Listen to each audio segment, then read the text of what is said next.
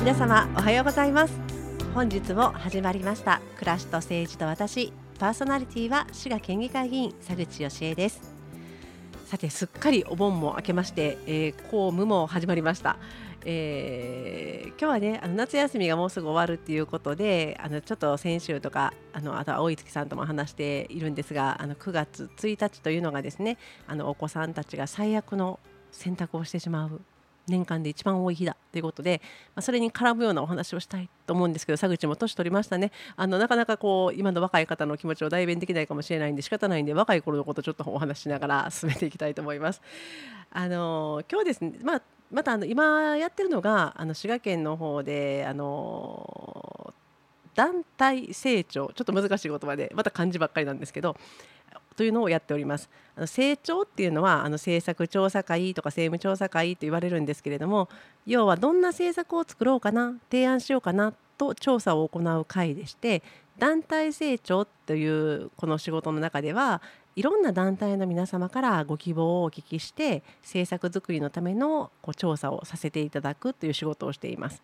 で今年の夏もだいたい40団体ぐらいの皆様からあのご希望などをお聞かせいただけるんですけれどもこう自ら行かなくてもですね団体の皆様がこう足をこううちの控室にお運びいただきましてあの現場の課題とかお考えを聞かせていただける団体成長はあの私大好きなんですね。あのもうもっともっと長くてもいいねんけどなと思いながらこうずっとお聞きするんですけれどこうずっと以前から入ってた予定でちょっと一部聞けないところがあるのがちょっと残念だなと思いながら今年もよく約40件お話をお聞かせいただいています。でその中であの、まあ、コロナ後の影響について話題に上がることがあるんですけどちょうどあの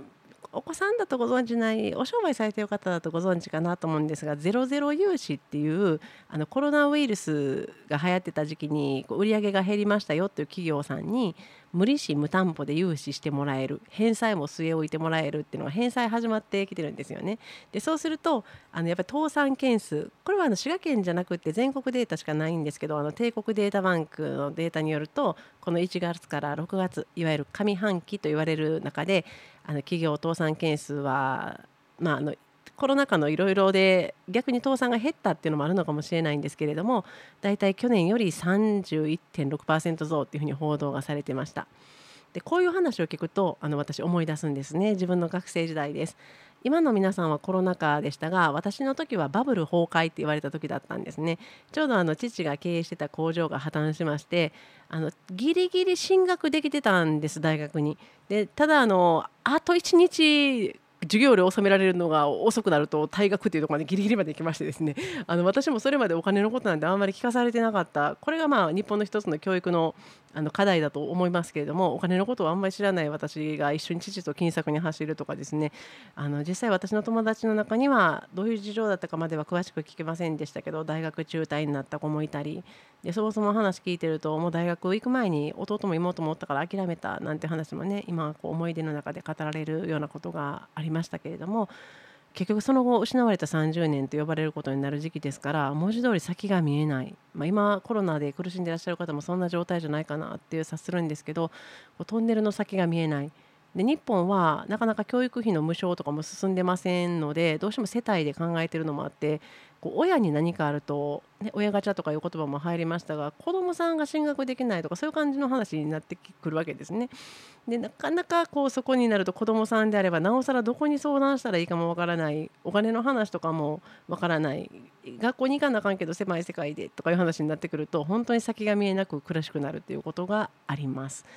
またあのもっとですね単純にこうなんとなく馴染めないやっと家でほっとしてたけど学校始まっちゃうっていう漠然とした苦しみっていうのもなかなかそういうやる気とか未来に向けての展望が持てないっていうのが本当にご自身の成果というとそうではないこれちょっとまた詳しく教育の問題とかについては別途で働いたいと思いますけども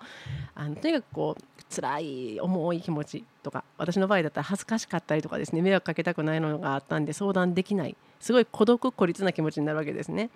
で例えばすんごい優しい言葉をかけてきてくれて相談してみたらですねいきなり説教モード入ってわーって説教されたりしてそれがまた的外れているとか思うこともあったりとかしてなんかこう人間不信まで私行かなかったのはたまたま楽天的だった母親の遺伝子のおかげだったと思うんですけどもう気持ちはどん底なわけです。こう安心して帰れてたはずの自宅に帰りたくなくってでも行くところもなくってでも24時間空いてるお店なんて当時大阪でもほとんどなかったのでだいたい23時頃にですねほとんどお店が閉まって街が暗くなって人がいなくなるわけですね。まあ空いてたところで当時あのそこで過ごすほどのお金もありませんしまあ私はあの定期券をギリギリ買ってたんでそれで買えるわけですね。でこういうのも本当に今 SNS とかでこう辛いつぶやきが出る時間帯っていうのが大体23時くらいっていうのがなんか分かりますねこの時間帯になってくるともう先寝ちゃえって言って寝れたらいいんですけど悩んでるとなかなか睡眠で寝つけなかったりもしてこうもやもや考えるのもこの時間帯ですし行きどころがなくなってくるのもこの時間帯ですしこうそこでこうつぶやく辛い気持ちをつぶやくっていうのが増えてくるっていうことであの滋賀県でもそのそういう思いをしてきた当事者の方がアウトリーチって言ってこう SNS に探しに行ってくださってそういうつぶやきを見つけたらそれに対して反応していくみたいなことをやっていただいているっていうことも行ってたんですけれどもあの私も当時の私も本当にそういうのはまだまだ逆に SNS もなかったので電話の時代ですね。で電話代も本当に全部かかってる時代無料電話とかなかった時代だったんで電話もできへんっていう状態でこう暗いただただただもう本当にじっと我慢するようなこう辛い時間をじっとしてるしかないっていうそういう時代がありました。だからねこう発作的に最悪の選択肢を選んでしまうっていう気持ち逆に当時はそんなことさえ考える余裕がなかったんですけど今ならこう分かる気さえします。分かるって言ったらあかんのかもしれませんけど分かる気さえします。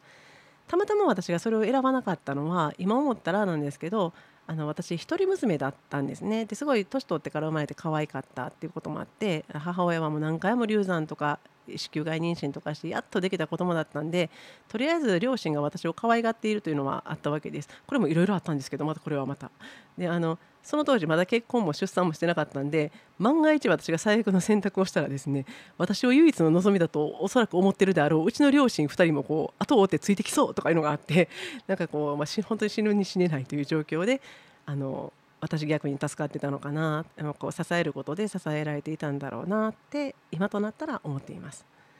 だからねこう本当に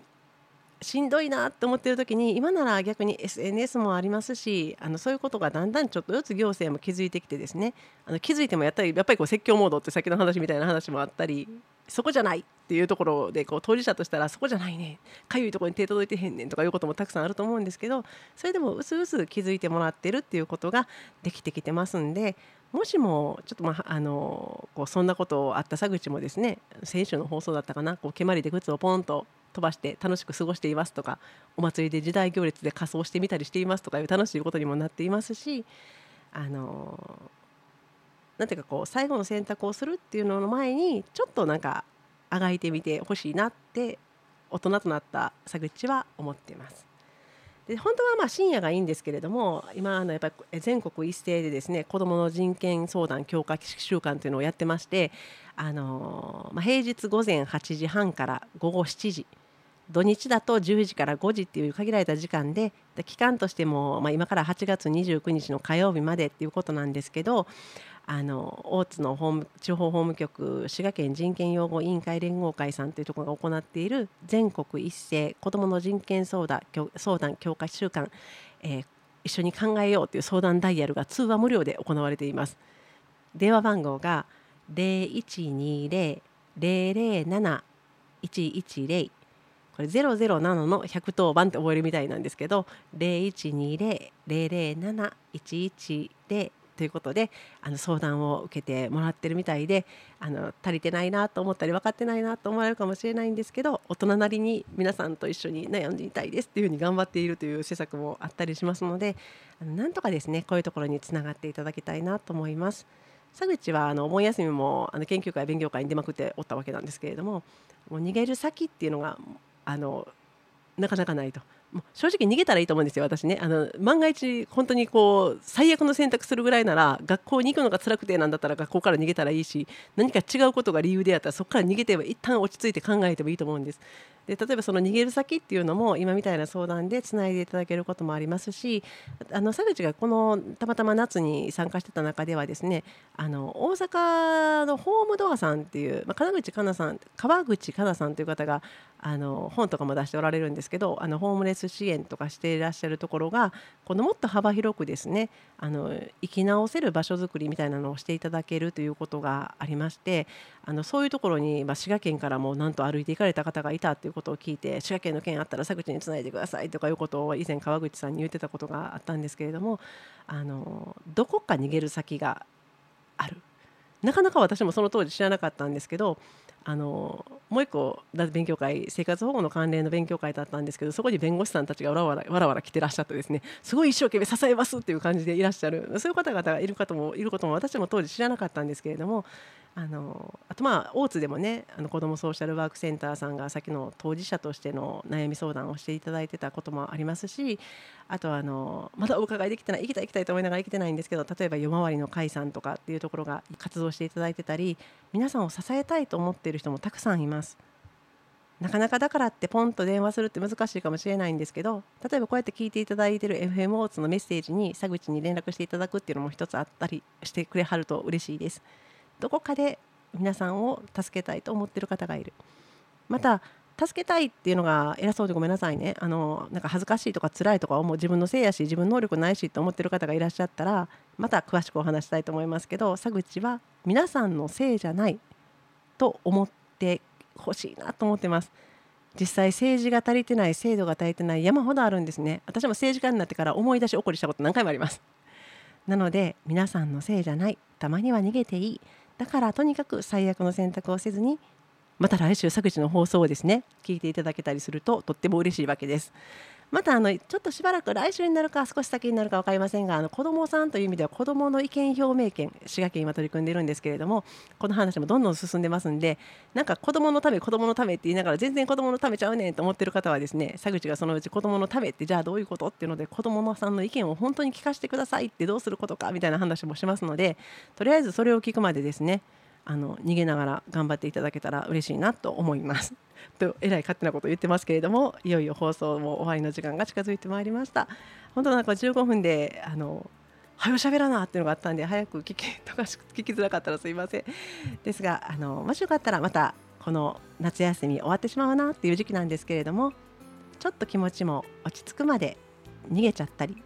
そしてこう楽しいことを思い浮かべたりで佐口にメッセージを送ってみたのかなと思ったりしていただけると嬉しいので来週また7時45分あのポッドキャストでもお聞きいただけるんですけどもできたら来来週7時45分また佐口に会おうかなと思っていただけましたら幸いです。それでは皆様良い週末をお過ごしください。暮らしと政治と私パーソナリティは滋賀県議会議員佐口義恵がお送りいたしました。また来週お目にかかりましょう。